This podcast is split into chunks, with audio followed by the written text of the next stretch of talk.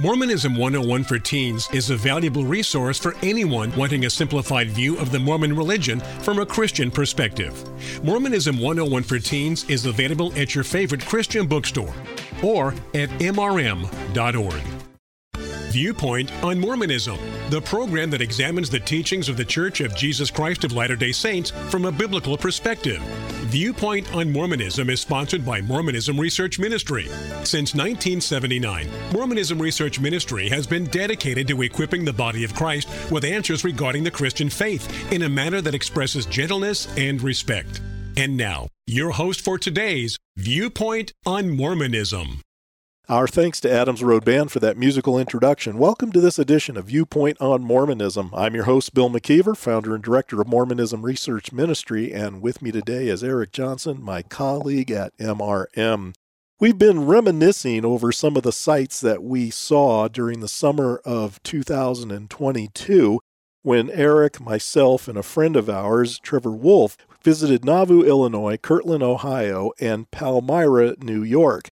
And as I've mentioned in previous shows, the purpose of visiting these sites was to hear for ourselves what various tour guides were saying about these very important places in Mormon history.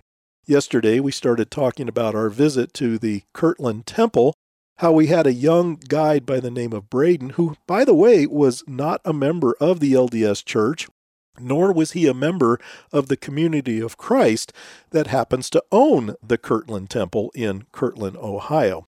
When we were up in the third floor of the Kirtland Temple, he had mentioned how this is where Joseph Smith had a, a vision of his dead brother Alvin, who appeared to him, and this is where we get section 137 in the Doctrine and Covenants. But he also told us another story that I found to be just fascinating I did not know about this. I knew about the mummies that he mentioned, but I did not know the story that he told about how the four mummies that members of the LDS Church collectively put their money together and purchased these four mummies off of a man by the name of Michael Chandler in July of 1835. I was aware of that story because from those mummies we had the papyrus that eventually gives us what's known as the Book of Abraham.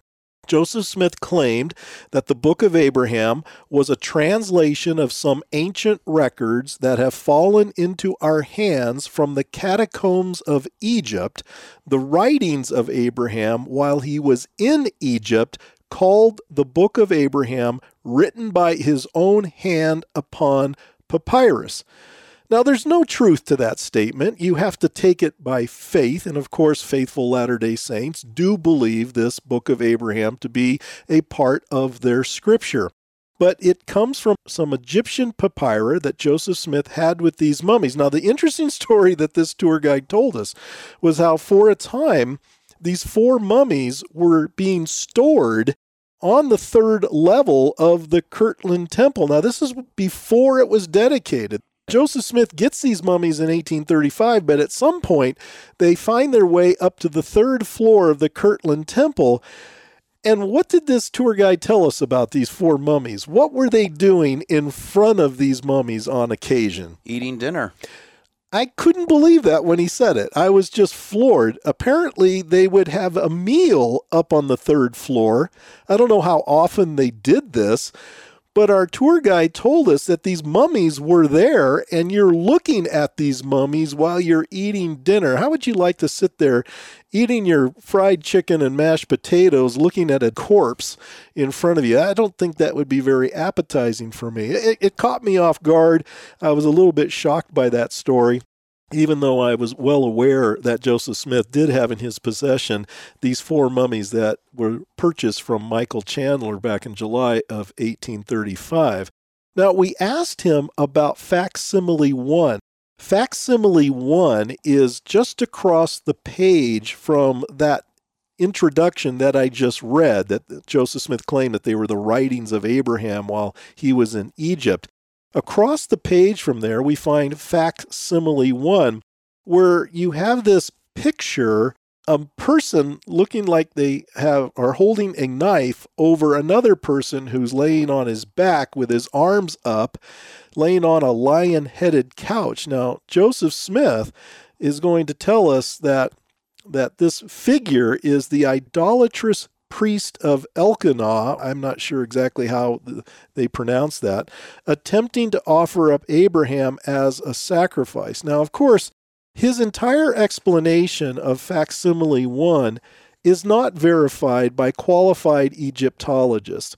Whereas in days past, members of the LDS Church were told that this is a direct translation from this papyrus that Joseph Smith had, now the church is telling us that it was not a traditional translation or a conventional translation. It was more spiritual, which of course gives Joseph Smith the license to say whatever he wants. And if you believe he's a prophet, you're going to believe what he's telling you, even though what he's saying is not true according to history. Our tour guide mentioned that he was not familiar with that facsimile. If you're a Latter day Saint and you're not familiar with that facsimile, I would encourage you to look at it very closely and then find out what qualified Egyptologists happen to say about that facsimile. I think you're going to be very surprised when you look at a comparison between an, what an Egyptologist says about it and what the LDS Church is saying about it at this time. Now, there was another important thing that took place in the Kirtland Temple. And this can be found in section 110 of the Doctrine and Covenants. The introduction to section 110 says, Visions manifested to Joseph Smith the prophet and Oliver Cowdery in the temple at Kirtland, Ohio, April 3rd, 1836. Now, why is this important? Well, First of all, let me tell you that now we have moved from the top floor and now we are down on the bottom floor of the Kirtland Temple. And this is where Section 110 apparently took place. And it was a vision that Oliver Cowdery and Joseph Smith claimed they had on April 3rd, 1836. Now, this is a week after the Kirtland Temple was dedicated. But what does Joseph Smith say in verses 1 through 4 of section 110, Eric? The veil was taken from our minds, and the eyes of our understanding were opened. We saw the Lord standing upon the breastwork of the pulpit before us, and under his feet was a paved work of pure gold in color like amber. His eyes were as a flame of fire. The hair of his head was white like the pure snow. His countenance shone above the brightness of the sun, and his voice was as the sound of the rushing of great waters, even the voice of Jehovah, saying, I am the first and the last. I am he who liveth. I am he who was slain. I am your advocate with the Father. Now, what happens in this particular case is you have Joseph Smith and Oliver Cowdery having this vision. Nobody else sees this. What sometimes makes you wonder is Oliver Cowdery in on the ruse because Oliver Cowdery seems to support Joseph Smith in a lot of these stories that he tells. Oliver Cowdery was related to Joseph Smith, he was a cousin. And it just makes me wonder, I'm just throwing it out there, but no one else apparently sees this. There was a curtain that was drawn in the Kirtland Temple around this area where Joseph Smith and Oliver Cowdery are supposed to be. And when it talks about them seeing the Lord standing upon the breastwork of the pulpit, we're assuming that he's standing on this flat piece of wood that was on each side of the pulpit. There were two pulpits on this particular floor one on one side of the room and another pulpit on the other side of the room. And so when he says we saw the Lord standing upon the breastwork of the pulpit, I'm assuming this is where he was standing. But I want you to notice what Joseph Smith does here. He talks about under his feet was a paved work of pure gold. Do these phrases sound a little bit familiar to you if you're familiar at all with the book of Revelation, like Revelation 21 21? And I would say that with verse 3. I mean, if he goes on, his eyes were as a flame of fire. The hair of his head was white like pure snow. His countenance shone above the brightness of the sun, and his voice was as the sound of rushing great waters.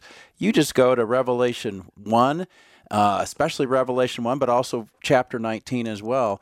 Those are phrases found in that book. And we don't find it to be uncommon for Joseph Smith to take these phrases from the Bible and put them in a present day type of context. I would think that if you really believe that Joseph Smith is a prophet, by him citing these things that he sees and the parallels between what he allegedly is seeing and what the Bible says, it might bolster your faith in Joseph Smith's claim to be a prophet. He's using this phraseology, I think, to try to give the impression that he really is duplicating or experiencing things of a biblical nature. And if you were to have doubts about Joseph Smith's claims, maybe that would help you see that he is, in fact, called of God as a latter day prophet.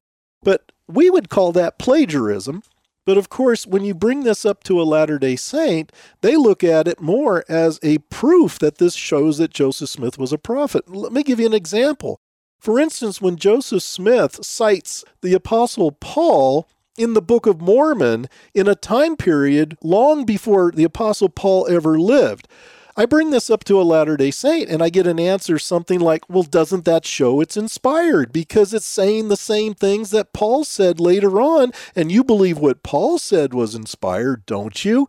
You see how they're thinking. They don't think like we would. I would like to think that we are thinking critically but no, that looks like plagiarism to us, especially when you look at all the many times that he does this. But it tends to show us that Smith is merely cribbing these phrases from the Bible and using them in a present day situation. Well, let's just be honest. He does that in the Book of Mormon, he does that in the Doctrine and Covenants. He's always cribbing phrases that make it sound more spiritual. I think you're right on that, Bill. How many of his listeners might say, oh, I'm not quite sure, but boy, the language sounds very familiar. And if you are not very familiar with what the Bible has to say, that might make you think, wow, this sounds very spiritual, even biblical. Have you ever wondered why in the Book of Mormon you have ancient Indians talking in King James English?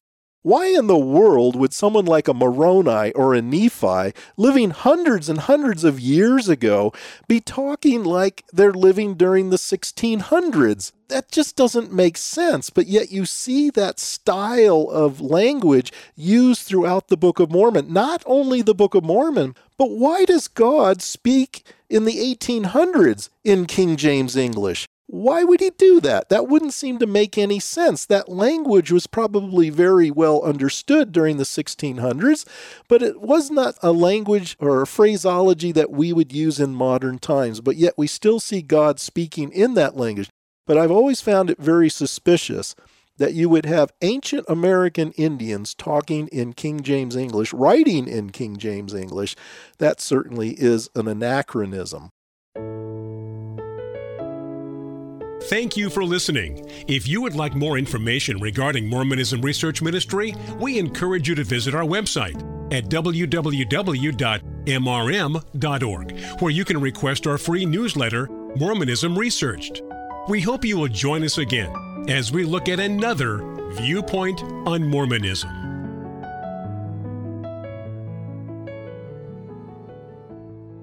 As with most Christian organizations, Mormonism Research Ministry depends on the generous financial support of friends like you. If you like what we do and how we do it, would you consider helping MRM meet its financial obligations? Merely go to our website, mrm.org.